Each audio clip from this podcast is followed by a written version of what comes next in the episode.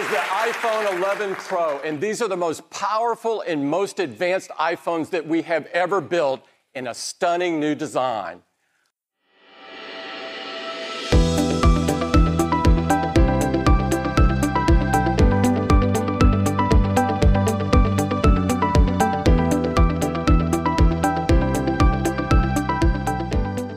Bentornati amici di Parliamo di Tech, come avete capito dalla intro e da come ha detto proprio Tim Cook, oggi parliamo di iPhone undici Pro.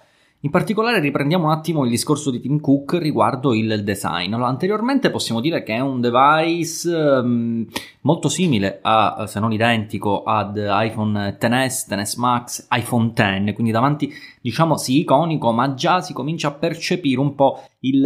Um, Il, i segni dell'età, no? Cioè questo display, dopo ormai in un mondo in cui tutti cercano il bezel più rastremato possibile, penso a OnePlus sette T Pro che uscirà, oppure o ad altri, ad altri device, per esempio quelli di Xiaomi, eccetera eccetera, il notch là sopra messo così eh, pronunciato, così dirompente, non so fino a che punto possa essere un vantaggio dal punto di vista proprio del design. Posteriormente abbiamo un design assolutamente sexy con, questa, con questo retro satinato che dà un tocco chiaramente in più rispetto a al lucido che siamo stati abituati a vedere, un retro che poi non è solo vetro ma è anche rinforzato a quanto pare da una lega particolare che lo rende piuttosto resistente. Questo si è visto anche Nei, nei test di JerryRigEverything, eh, iPhone Italia oppure tanti altri canali che hanno fatto proprio dei drop test appositi.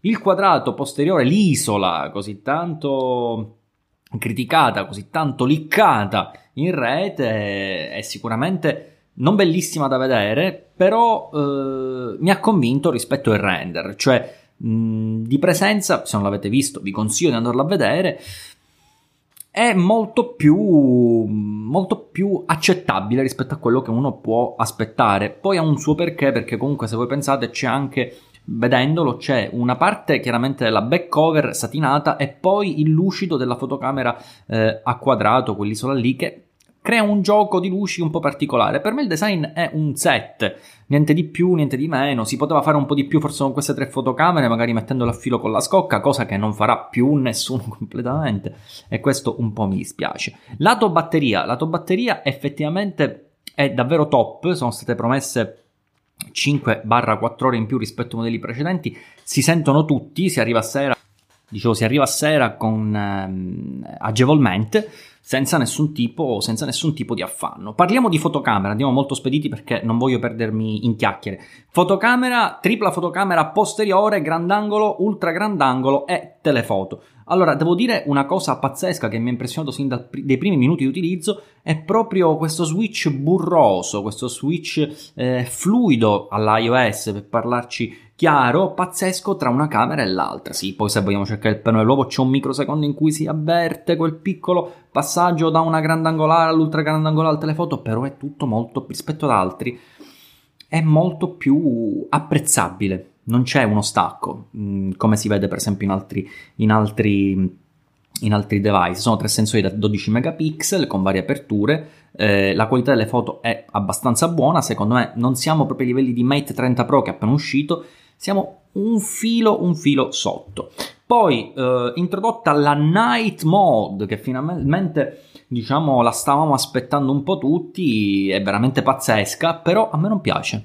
Sì, vi dico questo, non piace perché si illumina bene la scena, riprende cose che ad occhio nudo certe volte non si riescono neanche a vedere, però mi sembrano finte le foto. Cioè, io credo che non sia un lavoro di lente, dal mio punto di vista, o meglio, è un po' di lavoro di lente, ma tanto, tanto, tantissimo, tantissimo software in relazione anche al Deep Fusion, eh, che praticamente scatta circa tre foto a diverse esposizioni, poi le combina per avere un risultato eccellente. Bene la fotocamera, secondo me un bel nove, mh, devo dire. Poi display, Super Retina Display X D R, ne hanno parlato benissimo, è sostanzialmente la stessa tecnologia che c'è implementata negli ultimi Mac, un passo in avanti discreto, non ho visto grosse differenze rispetto al mio X S o al X S Max, un filo in più, dico, nell'uso quotidiano, poi chiaramente sull'esterno effettivamente è vero, ci si vede molto meglio, c'è un contrasto magari troppo esagerato all'esterno, però insomma, dico, non è che se avete un, un X S dovete buttarlo per forza per comprare un iPhone undici o undici Pro, perché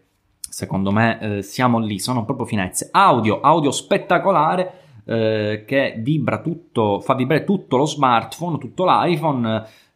Sull'audio, diciamo, i dispositivi Apple non sono mai, diciamo, totalmente criticabili, sono davvero perfetti da questo punto di vista per un utilizzo normale. Io ho un X S, per esempio, se lo metto, lo voglio utilizzare proprio come cassa audio, la risonanza si sente un po' in tutta la casa, e credo che con undici Pro ho avvertito, eh, credo di aver avvertito con undici Pro una miglioria in questo, in questo senso. Ma eh, le colorazioni sono quattro: gold, silver, black e eh, questo verde notte, che effettivamente forse il colore è un po' più intrigante, molto, molto particolare, molto bello. Già si appresta ad essere un colore classico che secondo me verrà implementato nella line-up di Apple da ora in avanti. Ma quindi conviene comprare questo undici Pro oppure non conviene? Allora, se avete un iPhone X, X S, io skipperei, anche perché non include il cinque G che in prospettiva futura dà meno vita al, al proprio device. Se non avete grosse pretese, io comprei più che altro l'undici piuttosto che l'undici Pro per risparmiare qualcosina, perché il prezzo dell'undici Pro mi sembra troppo alto rispetto ai tempi in cui siamo, ma eh, le fotocamere sono veramente al top, sono un upgrade interessante rispetto al mio, per esempio, X S o X addirittura, ma mi sembrano sempre un filo sotto rispetto alla concorrenza. Bene, poi eh, il fatto che nella confezione venga introdotto il caricabatteria rapido, che quello è un must have che dovrebbe esserci sempre stato su qualsiasi iPhone, ma purtroppo è disponibile solo per undici Pro, undici Pro Max e non per undici.